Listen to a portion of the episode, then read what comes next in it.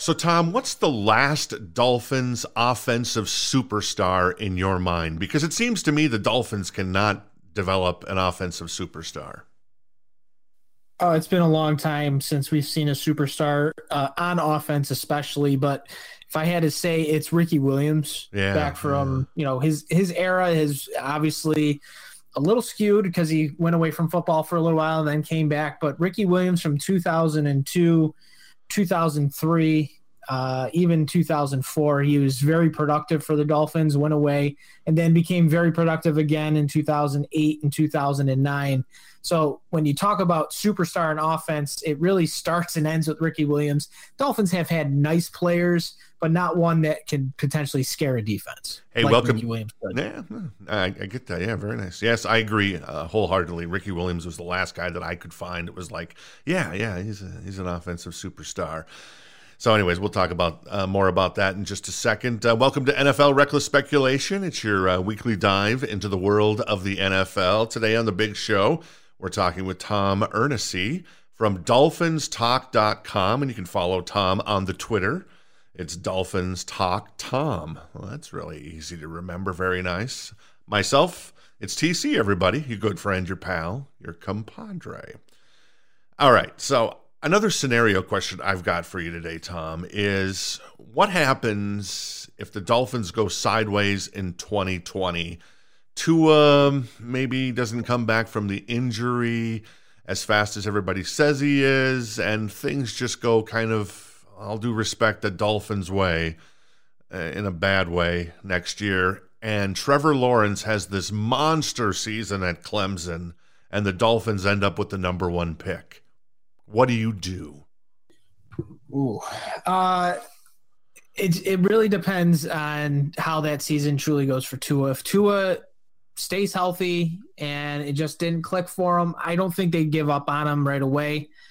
And if they do end up with the number one pick, then, you know, honestly, I think the Dolphins would really just either sell the pick or they take Trevor Lawrence. But I think they would lean towards selling the pick to the highest bidder. I mean, Trevor Lawrence, if the Dolphins are at one, have a quarterback potentially they see as the future. If he doesn't fall flat on his face and has a decent campaign in 2020, what's that going to be? Four first round picks, five first round pick bounty that they could get for Trevor Lawrence by a quarterback needy team. I think that's the direction that they head in, in, in the event they have what you like to call and what we've been calling for the last 20 years the Dolphins way, which is 500 football or less. Right, right, right. Now I love Tua. I hope he I hope he kills it for the Dolphins and in some ways what's the what's the last great quarterback uh, the Dolphins have had? Oh, Dan Marino. Yeah, yeah. And now Dan Marino. That's a long uh, time ago. Twenty years of futility. What's the last quarterback that got you to the AFC Championship game?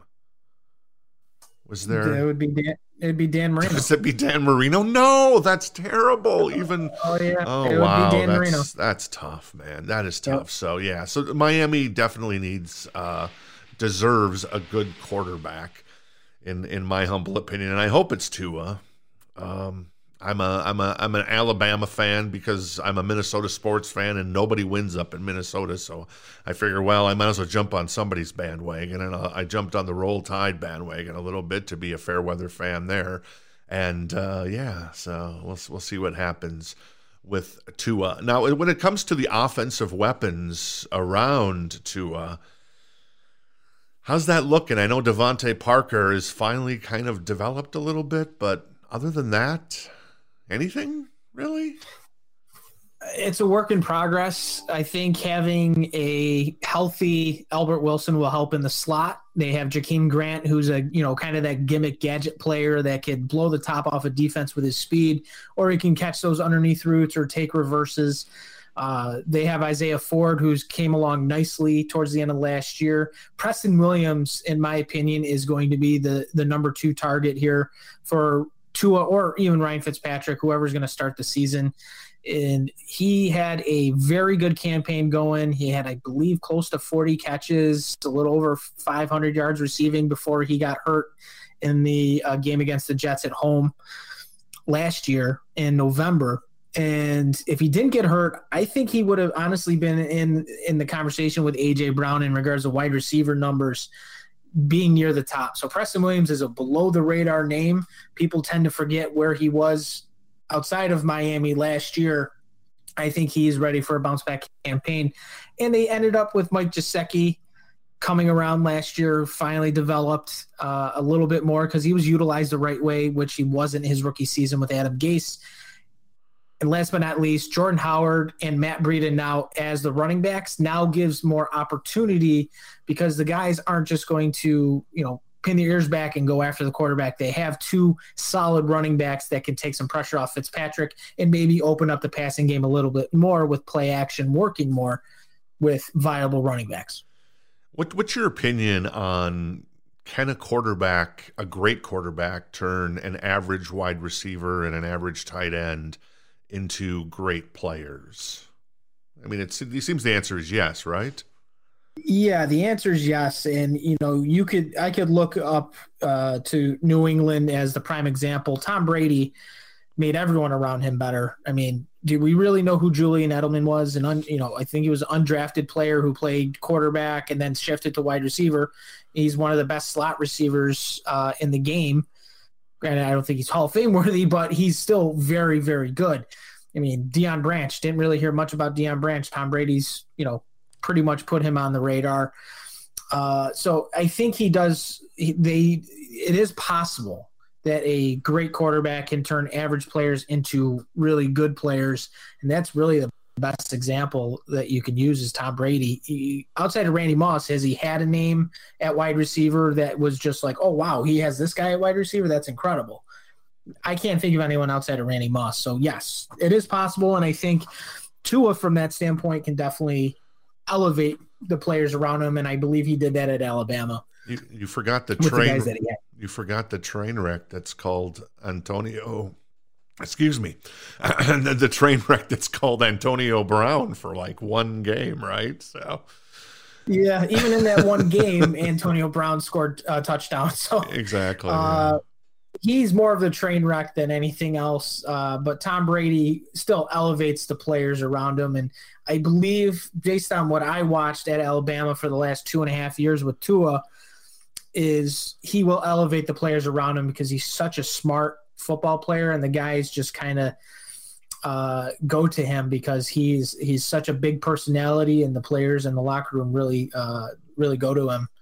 I think he's going to make huge strides in Miami. I just hope that he gets the, to the field sooner than later. In 30 seconds, I want to ask you about Tua and what um, and and if and how excited you are for Tua. Oh, I did that again. There you go.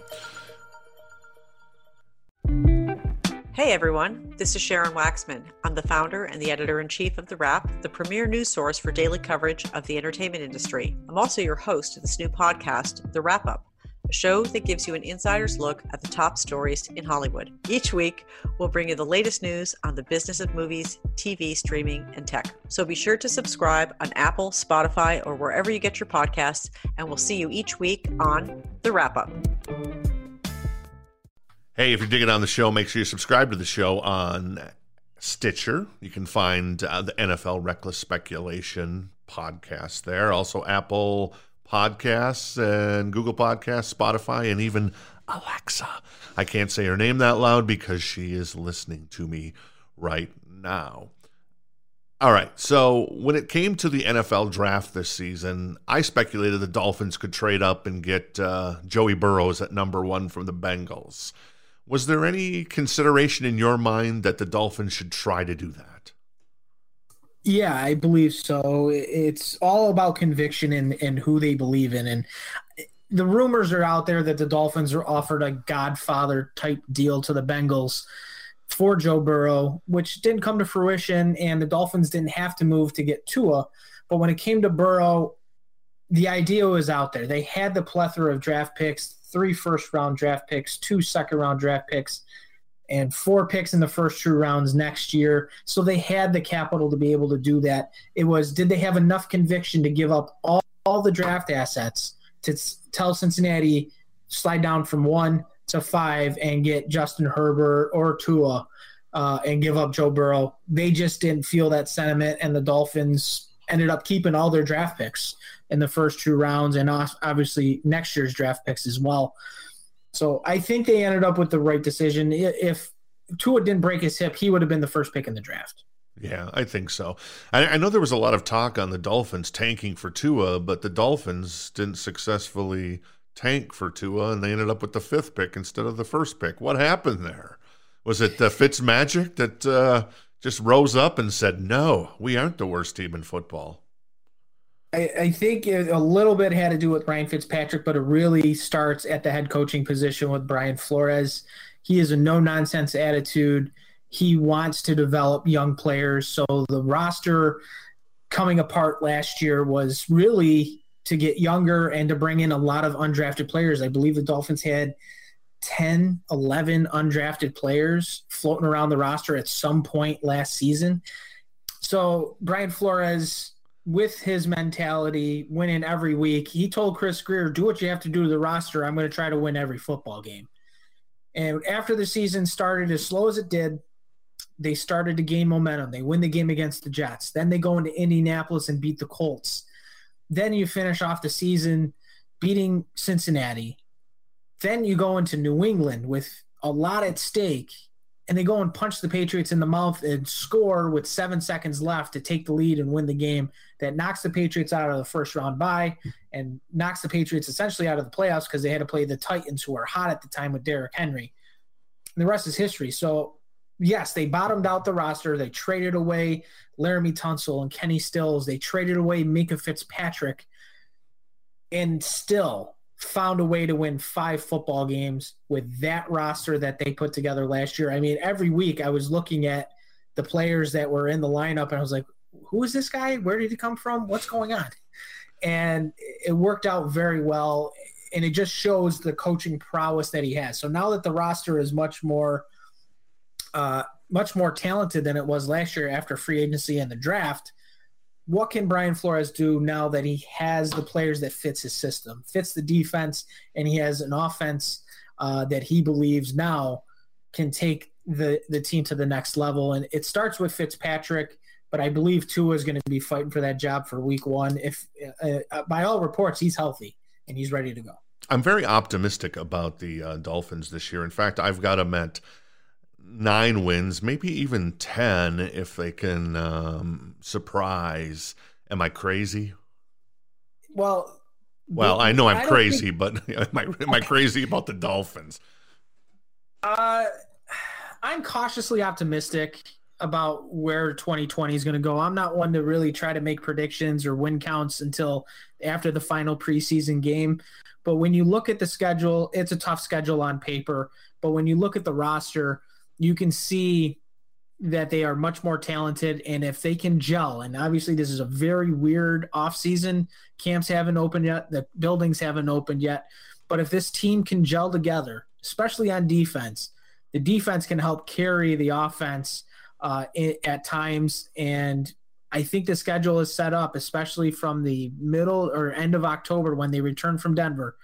That schedule is set up where they only leave miami two times in nine weeks. Wow. So it's really set up for them to make a run. And if they can hold ground in those first six games, and if they can hover at that 500, that 500 record mark, there is a huge opportunity for them to really put a stamp on this season and get to potentially that at least six or seven seats. So there's possibilities.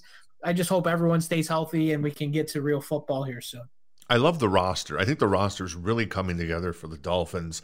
And I think the other thing that I know on paper it seems like, oh no, we got to face both Super Bowl teams this year. But I mean, unless you're the New England Patriots, history says that the teams that made it to the Super Bowl don't make it back to the Super Bowl. I mean, the odds are the Chiefs will make it back to the Super Bowl. They have better odds than the Niners. But if you lose the Super Bowl, unless you're the Patriots, you don't make it back to the Super Bowl for five or six years, and and for some teams, a really really long time as long suffering Dolphins and Vikings fans here. as we discuss. So I think I think like a game. The problem with going to San Francisco in October is that you're going to San Francisco. You're going cross country, so that makes it tough. If if they were hosting the Niners. I would say the Dolphins probably have a shot at winning that game more than they would in in um, in in in San Francisco, and then the same goes. The opposite goes for the Chiefs. I think I know everybody thinks, oh, that's a loss on paper, but is it? I mean, the Chiefs are going to have a down year. It it just it just that's what history says, and I don't know. That's that's my ten cent take on it. What are your thoughts? Going going to San Francisco and and playing them in their house uh, is going to be a difficult game, but I Brian Flores, for me, has earned my trust in thinking that they will be very well prepared for that football game.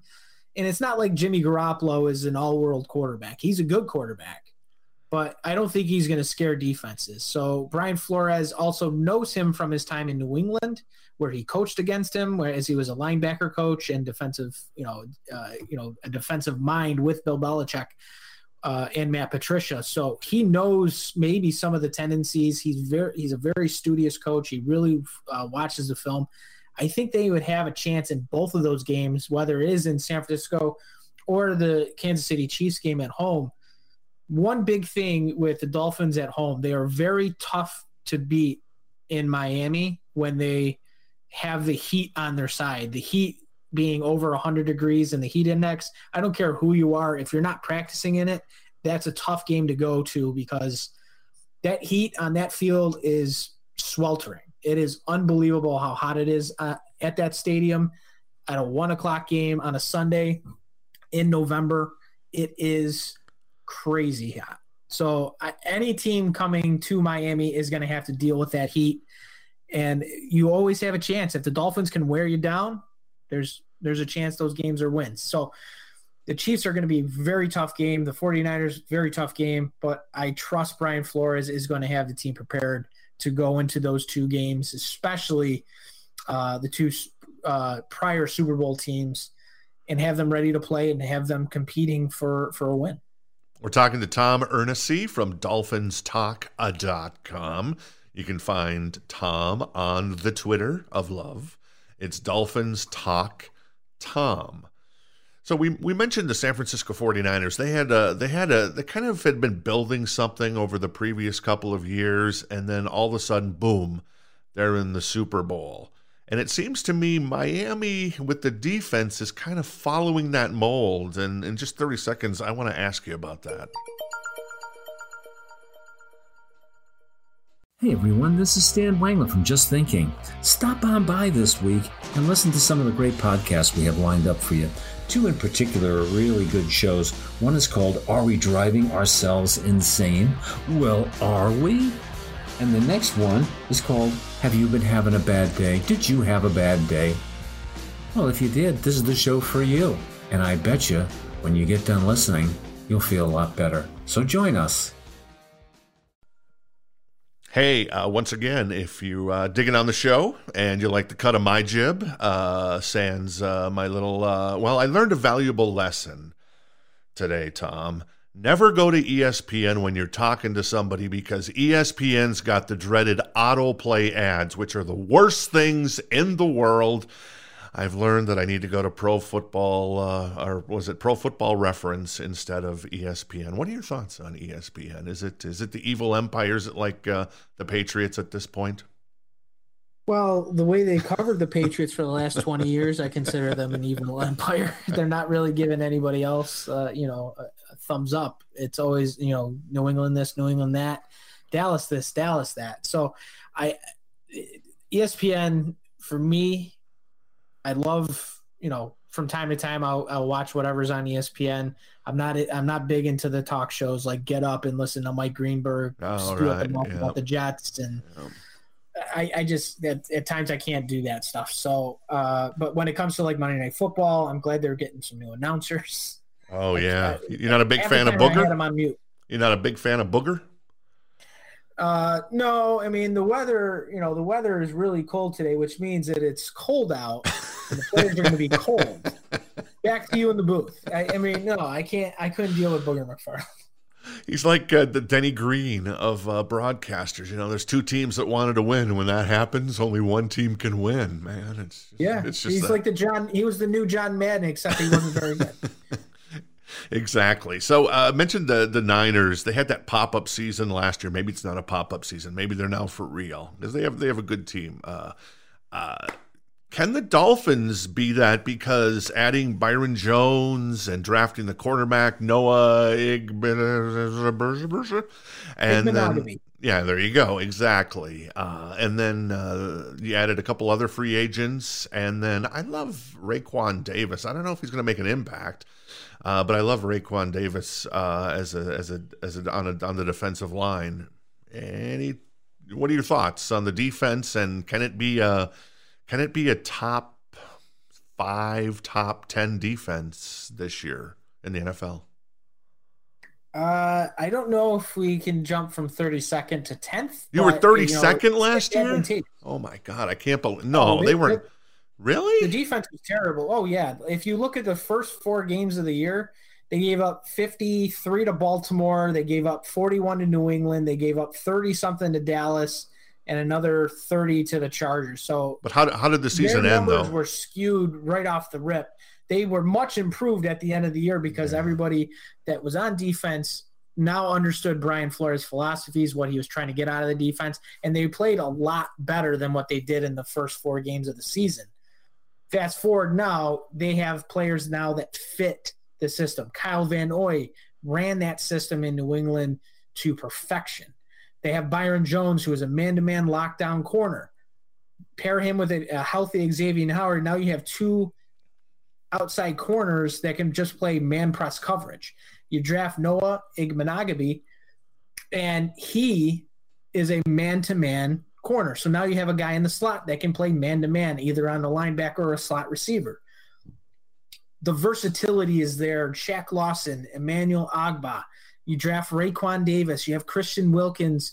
You have Jerome Baker, Vince Biegel. You have guys that can play at linebacker. You have guys that can play on the edge at a 3 4, you know, shifting from the inside to the outside. So there's a lot of versatility. There's going to be a lot of standing up that, that, kind of like uh, what do they call it? Like that ghost call where everybody is just moving around and standing and not having their hand in the dirt. You know what Flores wants. He wants versatility and he wants guys to disguise what they're trying to accomplish on defense.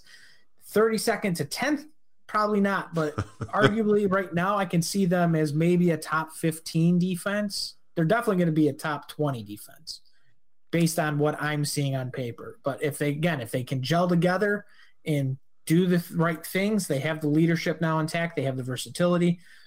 The sky's the limit. And I think they're starting to really build something because if you look at the the entire roster, there's one player on the roster that's 30 years old, and that's Ryan Fitzpatrick, who's going to be 38.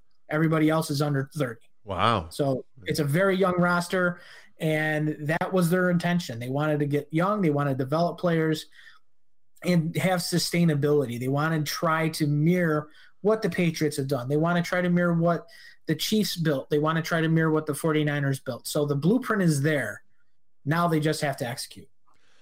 What's the one draft pick that you were most excited about? Whether it was Tua or whether it was uh, a guy like Robert Hunt uh, on the uh, offensive line. Um, was there somebody that was like tickled your fancy quite a bit? It's just like, ooh, I really, really love this pick.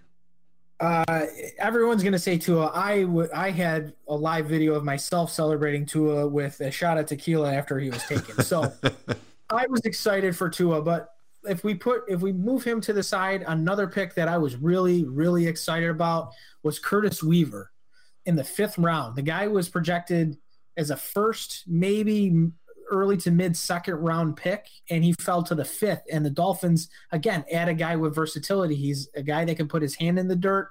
They may try him as like a stand up outside linebacker from time to time.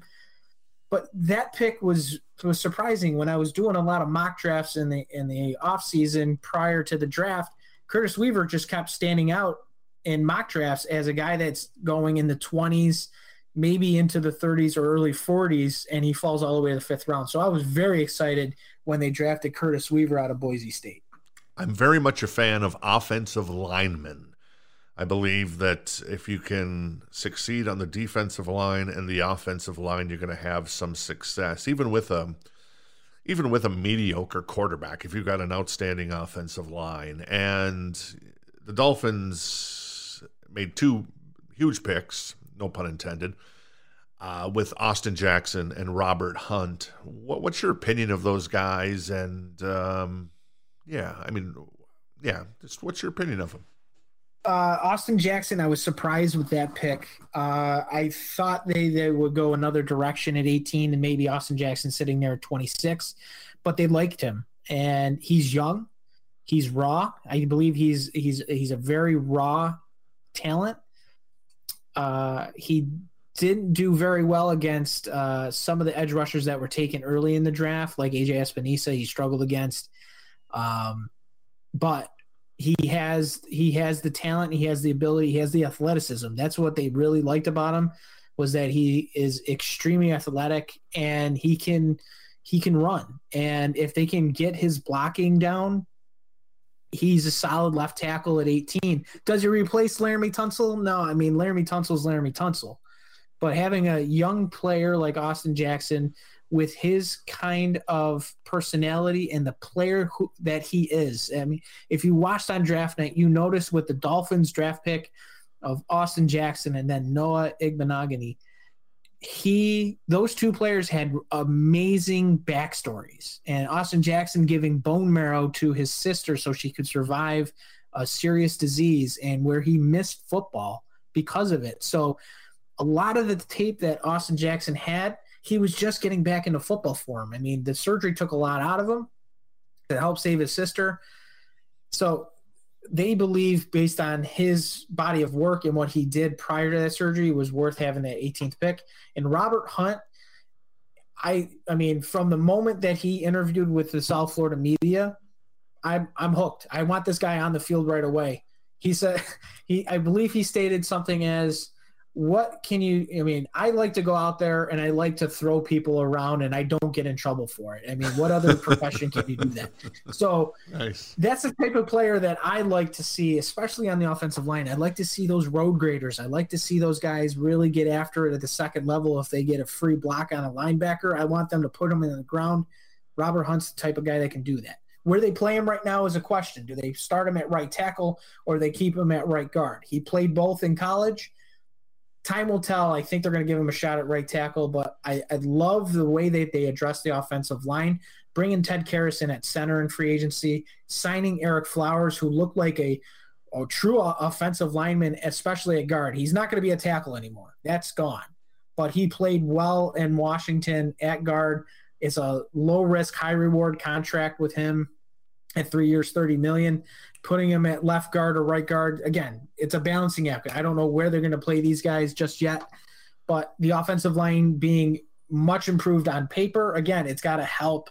It, it, it, doesn't help right now until the games are played, but their offensive line was ranked dead last last year. So just like everything else, the only way to go is up, and this offensive line is trending up.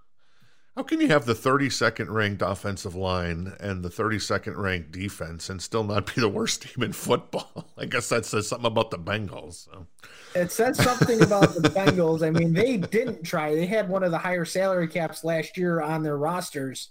Uh, combined, you know, all combined, I think they had like the sixth or seventh highest paid roster in football, and they get one victory last season. And the Dolphins who bottomed out and had the lowest paid team based on salary cap gets five. And that again is a tip to the coaching staff and how they prepare their players. And that that just shows that maybe Brian Flores is the right decision for the long term. Uh, the website is dolphinstalk.com. You can find uh, Tom's podcast there as well. And you can follow Tom on Twitter at dolphinstalk.com. Last question, I appreciate your time today. And this is going to go completely NFL reckless speculation on you. All right. When 2021 comes around, what's more likely to have happened? The Dolphins have the number one pick, or the Dolphins made it to, I'm not going to say the Super Bowl, the AFC Championship game? What is what's more likely? What's more likely Um, to happen? Yeah, AFC Championship game or the number one pick in in 2021?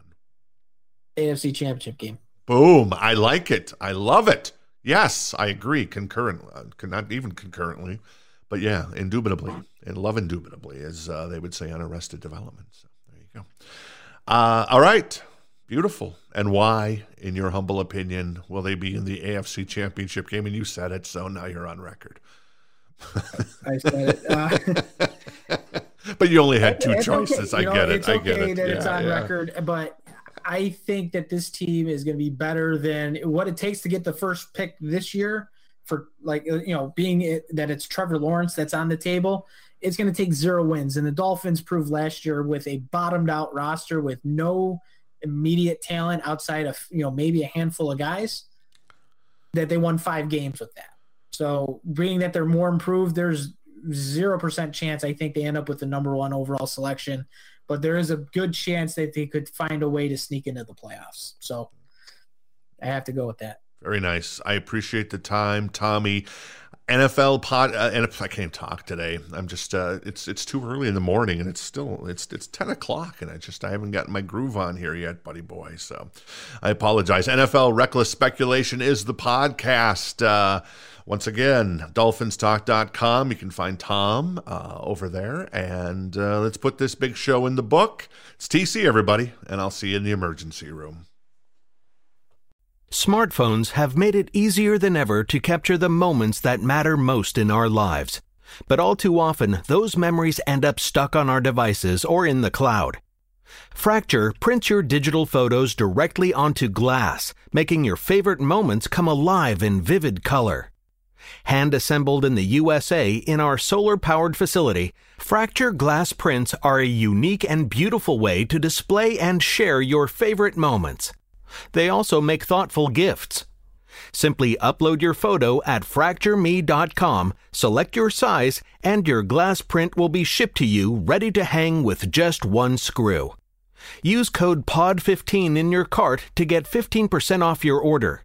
Focus on moments that matter with Fracture Glass Prints.